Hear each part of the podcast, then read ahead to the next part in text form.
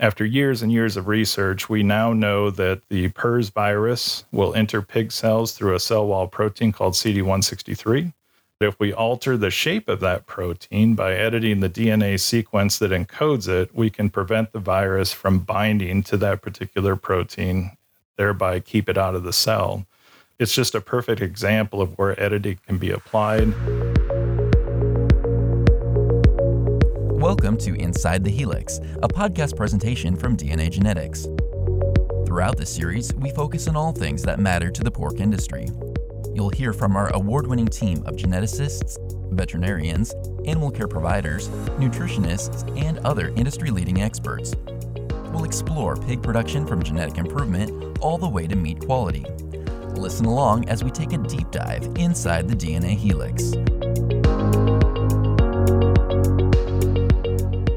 Improving upon an organism's traits or genetic makeup has long been a focus of plant and animal breeders. Historically, this has been a slow process, but now tools exist, such as gene editing, that can drastically change the traditional breeding process.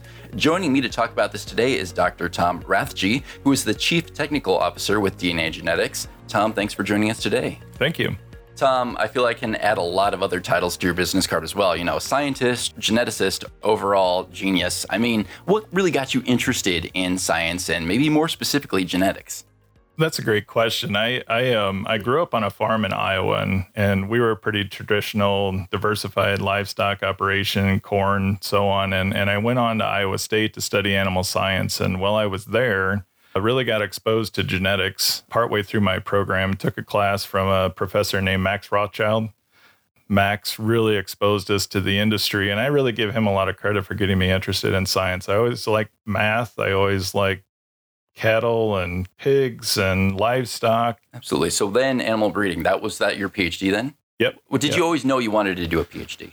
I, I didn't necessarily know that. I, I, like a lot of animal science students, I started out thinking I wanted to be a veterinarian. I got partway through pre-vet and decided, you know, I don't, really don't like what veterinarians do that much. so uh, I, I, went a completely different direction and and and just kind of followed my passion and, and what I really enjoyed and ended up with the PhD. So it sounds like that genetics class really kind of changed your life. It really did. Has yeah. it always been? I mean, you said you came from a, a diversified farm. Has it always been the animal side of genetics? Was there ever any plant side in there, or was it mostly animal? Always genetics? been interested in animals. Always enjoyed livestock. Like I said, we had cattle and a few pigs growing up, but but always enjoyed the livestock side and and really were drawn to that or was drawn to that. So you've been with DNA Genetics now for a few years now. How long have you been with the company? Just a few. I'm on year number 28 this 28. summer. 28. Yeah. Oh, okay. That's yeah. that's impressive. That's impressive. Yeah. Right right out of college or did you do anything in yep. between that finished, time? Finished my PhD and uh, my major professor was consulting for the founder of this company and that's how I got to know the company and had an opportunity to start with them before we had even sold our first pig. So it's been a really fun ride for me to be a part of this. Absolutely. Well, I feel like I could talk about your background all day, but let's dive into the topic at hand. I mentioned in the intro that we were discussing gene editing today. What is gene editing in its basic form? So, you know, in, in its most basic form, gene editing is really it's a collection of different methods that we can use to change the DNA sequence of an animal. So the DNA sequence is what encodes the proteins that an animal produces in its cells and so on. And, and what we can do with gene editing is we can specifically change a spot in that sequence and that will result in a physical change in that animal. So, in and of itself, that's really what editing does. So, Tom, a follow up question related to that is this something that's already being done on the plant side? For example, we hear a lot about genetically modified organisms or GMOs. Are these basically gene edits, or is this something completely different? Well, gene editing certainly will do. Um, will will edit the sequence of DNA for for any living organ, organism. I think there's a difference, though, between what we can do with gene editing and what a GMO is. So, a GMO traditionally would be introducing a gene to a species that perhaps doesn't normally exist in that. So, you might be um, moving a, a, a resistance allele for a herbicide into a plant, and that's maybe not normally part of that plant's natural genetic makeup, if you will. So, GMO would fit under that definition. Gene editing in and of itself wouldn't require that. So we could have a, an allele in pigs that confers resistance to something that is naturally occurring. And we're going to use editing to uh, make sure more pigs have that particular allele that we're after. So it's already there, it's already in nature, but we can use editing to speed up that process. Yeah, you really tied into my next question nicely there, Tom. Why is this technology important to livestock? I think it's kind of a, a it's a path we've been on for a long time. So in livestock genetics, um, for for centuries now, we've used selective breeding uh, really to change the genetic code of livestock species. So, you know, we do that in a lot of different ways. So, really, the principle is you're you're determining which animals get to reproduce for the next generation. So, if I'm in the racehorse business, mm-hmm. I'm going to want to produce my next generation of racehorses from the fastest parents. So I'm, I'm going to select traits that I desire and then use those to reproduce the next generation. If it's hunting dogs. You're going to use those parents that have the best hunting abilities. And pigs, in particular, uh, we operate performance tests. We find the animals that have, for instance, the top growth rate using less feed, so they're more feed efficient. We identify females with superior reproductive ability and herd longevity. And we use selective breeding and methodology to predict which are the best uh, genetic uh, ranked animals, and those are allowed to reproduce the next generation. So you repeat that process over and over again over time, and you will improve population. Editing kind of comes alongside of that. So that's just another tool that we can use really to accomplish the same thing we've always been doing. The real opportunity with editing, though, is its accuracy. With traditional breeding, it can take numerous generations to make a genetic change and to have that desired change present in every animal in a population with editing in theory we can do all that in one generation because we're going to go in and make a very specific change can you elaborate on that a bit more dr rathje how does editing deliver on this promise of speed and, and accuracy so with editing what we will do is we target a very specific change in the dna sequence what that requires, though, is we have to know exactly what we want to change and where that is located in the genome. So there's a tremendous amount of background research that has to go into that. We can think of these specific spots as targets, and developing a target is not it's not a trivial task. To make uh, gene editing widespread and, and easy to use, we're going to have to have those targets developed. But at least today, it's not a very quick process but it's absolutely required to do editing because um, you want that change to be very exact. It has to be repeatable, and you don't want any other changes to occur in the genome of that pig other than at your specific target. A good example of of this uh, process today is PRRS resistance. Uh, it's an excellent example where we can apply editing. After years and years of research, we now know that the PRRS virus will enter pig cells through a cell wall protein called CD163. Uh, we also now know that if we alter the shape of that protein by editing the DNA sequence that encodes it, we can prevent the virus from binding to that particular protein, thereby keep it out of the cell. If it can't get into the cell, it can't replicate, it can no longer uh, affect, infect the pig. And it's just a perfect example of where editing can be applied. Um, I'm optimistic there's going to be other viruses and other things that we can look at to um, apply that same technique to. You know, Tom, when I'm listening to you talk, I'm wondering, gosh, where was I in science class? You know, I, I, I should have majored in something something different than agricultural communications because this is fascinating stuff. But then I realized I I probably would have failed every class because this sounds like complex stuff, but it's so, so very cool. So, can a genetic supplier use editing in breeding programs today? So today, experimentally, we can work with the technology, but we cannot yet place an edited animal into a production environment.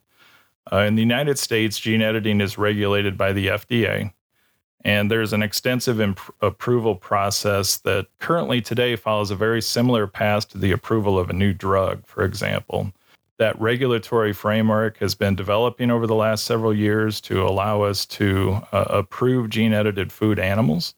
And so today our answer is no, we cannot use that. However, you know, as for DNA genetics as a genetic supplier, we we really can't afford to ignore the potential of this tool and what it can offer to our our, our society and the health and well-being of our livestock populations. Uh, so it's really important to work closely with our regulatory agencies to to really end on a very positive outcome because um, you know we need to have the public's confidence in it and it just has tremendous potential. So I think it's an evolving area and, and a very important one for us. Tom, you mentioned PRRS resistance earlier. Is DNA genetics working in this space? Yes, we are. Uh, we are committed, and uh, we already have been involved in a project to create a PRRS resistant pig using a completely unique edit uh, in the industry today. As a genetic supplier, we we feel it's very important for our company to work on behalf of our customers and be engaged with technologies that can provide tremendous benefit to them. Uh, gene editing is one of those technologies, and and we feel the technology today has advanced to the point where we're confident in making this investment. It's no longer a bleeding edge technology. We like to use that term, but we would consider it more of a leading edge technology where at this point in time, we think investment will bring value to our customer base. If and when a gene edited animal is approved, DNA genetics will be ready to bring that benefit to the industry. Oh, that's fantastic. So, the potential of a pig resistant to PRRS and you know potentially other devastating pathogens is exciting. And it's also really great that science and technology has stepped up to the plate to help solve these problems. However i'm sure that there's other considerations to consider. Let's talk about cost first of all. What pro- potential issues or problems are we looking at? That's a great question. Let me start out by saying that I think what makes DNA genetics unique as a genetic supplier is the fact that we are owned by and actively involved in commercial pig production. So when it comes to something like gene editing, we we we really understand the slat level well, we understand production systems, and it gives us a perspective on these technologies that we really try and bring to bear on any any decision we make because there are consequences of any technology for a, a producer. Um, I, think cost is an interesting discussion. Um, it's it's really very early in the process to discuss cost. Uh, not to mention, it's also illegal to hmm. discuss the potential cost of any in- innovation undergoing FDA review. Uh, you can't do what FDA calls pre-selling until approval is rendered. Oh, so, sure. So I didn't talk, think about that, but that, that makes a lot of sense. so talking about specific costs and where that would go is is not something that we can w- would think of engaging in. Um, what I can say is that I think editing can be considered like any other technology a commercial producer might use.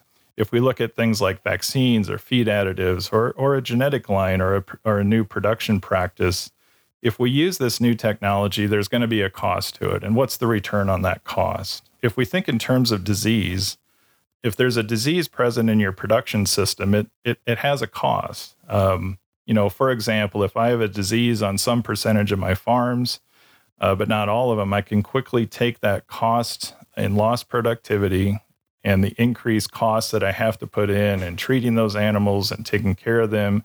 I can extend that cost over the rest of the pigs that I produce and, and really come up with a pretty simple formula to give me a per pig loss, if you will, from from a particular pathogen. So if I'm going to invest in a technology to eliminate that risk, just like anything else, you know, my answer on what it's worth is going to be different than yours. It could be different mm-hmm. than the person down the street, and you know that's an individual decision that I think people have to to take on. But of course, our job as a genetic supplier on any technology we deliver is to be cost effective with that. The customer needs to have a return on their investment. We have to have a the supplier have the ability to continue to reinvest in new technologies and innovate, you know, in order to keep a customer competitive long term. So I think there's a lot that'll go into that decision. It's a very individual one, but but that's the way I would look at it. Right, right. Now you mentioned that DNA genetics being producer owned gives us a unique perspective. Can you really elaborate on what that means relative to the PRRS edit and really any other gene edited animal? I sure can. Our our interface with a commercial production system is one of the areas that I really value the most, and and it's a tremendous opportunity for us. With all the promise that gene editing holds, uh, I think there is a producer perspective that we have to think through as an industry, and and really as an industry, we all need to get on the same page with a deep understanding of several issues. And there, there's some examples I'd like to give. Uh, first and foremost, I think it'll be on the front of everyone's mind is consumer acceptance of gene editing in livestock. I am hopeful and, of course, optimistic that consumers will understand gene editing. They'll understand the benefits that it can bring to animals and to our food supply, you know, particularly in the area of disease and its effect on animal welfare. These are all very positive things for animals and for people, but we don't know the response, and we need to understand that very well before deploying this technology. Even if FDA approval is achieved, it, it doesn't mean that the consumer will accept it on their dinner plate. So our customer is everything. We need to deliver what they want, you know, not what we think they need. There's some other considerations with that. For example, what what will packer acceptance be of pigs that contain an edit, and and which packer is going to be the first one to embrace and market it gene edited pork? And and packers, rightfully so, will make that decision based on their customer, the retailer, and the retailer has the voice of the consumer. So you know, I'm I'm not sure packers have gotten very far in considering the implications of this technology but their perception and, and response is is very much a part of the eventual success or, or failure of, of using this uh, in our pig populations. Packers have to consider the fact that they couldn't have to segregate edited and non edited pigs. Uh, as an industry, we've generally not been very good at that. You know, except on a very macro level, that's that's hard to implement. And and then perhaps another one is actually labeling. Mm-hmm. The USDA, not the FDA, controls labeling of food products. And um, so, w- what's going to be required for that label? Our belief as a company that the use of editing has to be very transparent to the end consumer. Uh, we just can't afford to lose trust in our product. So, I think as a producer, that's really front and front on our minds and, and important for us to understand. You mentioned consumer acceptance. And prior to my role with DNA Genetics, I was with Nebraska's corn industry, and I can attest to the fact that consumers don't always get behind biotechnology. I imagine this is an important thing to consider with gene editing, as you mentioned, but what other risks might exist? So I, I think there's several. Um, as a pork industry, you, know, when we think of, of deploying this technology, do we do we really want to be the first species to do that in terms of the being the first you know type of protein product to make and market a gene edited animal? How how will pork be received relative to other proteins like beef poultry and fish if pork is really the first major commodity to market? It, it really goes back to that acceptance question. So as an industry we have to consider if you know do we want to machete that trail ourselves alone? Do we want to collectively work with other proteins, or do we want someone else to blaze that trail before us so that we can follow that path. Uh, I, I just think it's a key consideration. We don't hear it discussed very often, and ideally, we'd have some level of collaboration on the issue. Yeah, let's talk about exports. Are there any considerations that we need to take into account in this area? Export markets are a big deal. Uh, we today we export over 30% of our pork. So this technology has to be accepted in those markets as well as our domestic market. And that entire approval process has to be considered for every market we go into. So if we consider things just in our recent history, like ractopamine, you know, it only takes the rejection of one or two export customers for us to completely change a practice. It, it's all part of the acceptance process. We just have to be aware of it. Our international customers are just as important as our domestic customers, and, and their opinions matter in all of this. Perhaps a, a final idea on that or a final comment that that uh, that I think of is is is probably not apparent at first because as a producer you want to get rid of PRRS. It's it's something that you don't want to deal with. But we have to consider the impact, you know, on the hog market of a process like this. Uh, on the surface, eliminating that's a good thing, but we don't know the exact number. But if if you can take PRRS out of the equation, there's going to be substantially more pigs on the market unless there's demand there to pick up the pork produced from those extra pigs, it could potentially result in lower prices. And we've got recent examples of that. You know, when we think of the advent of circovirus vaccine and what that did to us, even on the opposite side, when PED first came into our country, we reduced the pig supply and had a substantial positive effect. I guess the point here is that these technologies do have the ability to move markets, and we need to think about that and, and be aware of it. You've given us a lot to think about today, and I feel like I have a lot more questions for you, Tom, but we're getting pretty short on time. Any final comments or, or tips or anything like that that you want to talk about? Well, certainly appreciate the time. Um, I really hope uh, have had an opportunity to share some things that we need to think about as an industry. For us, when we put on our genetic supplier hat as DNA Genetics, we, we think it's very important for us to be at the table uh, we're making this investment. We want to provide a PRRS resistant pig when the time is right. We're optimistic, but we're also cautious. So we put our producer hat on, and there's truly a whole set of questions that we have to wrestle with and deal with as an industry.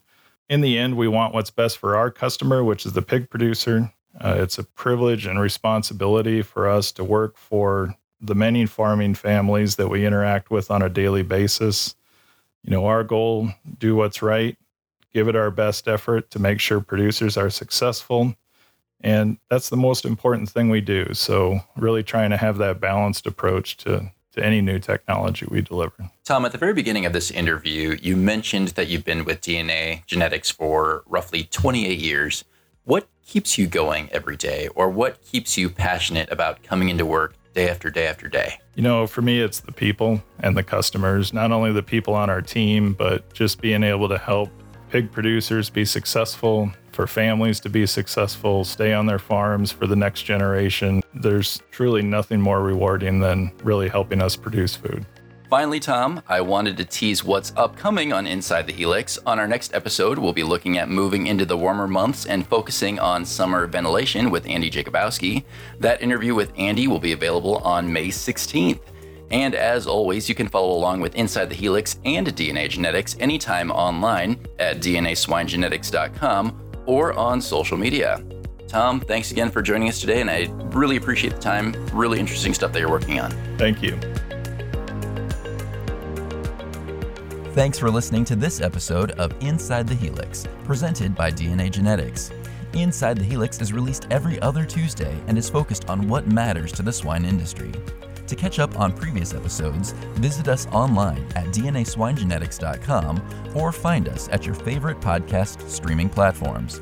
You can also keep up with DNA Genetics throughout the year by following us on Facebook, Twitter, Instagram, and LinkedIn. For Inside the Helix, I'm Curtis Harms.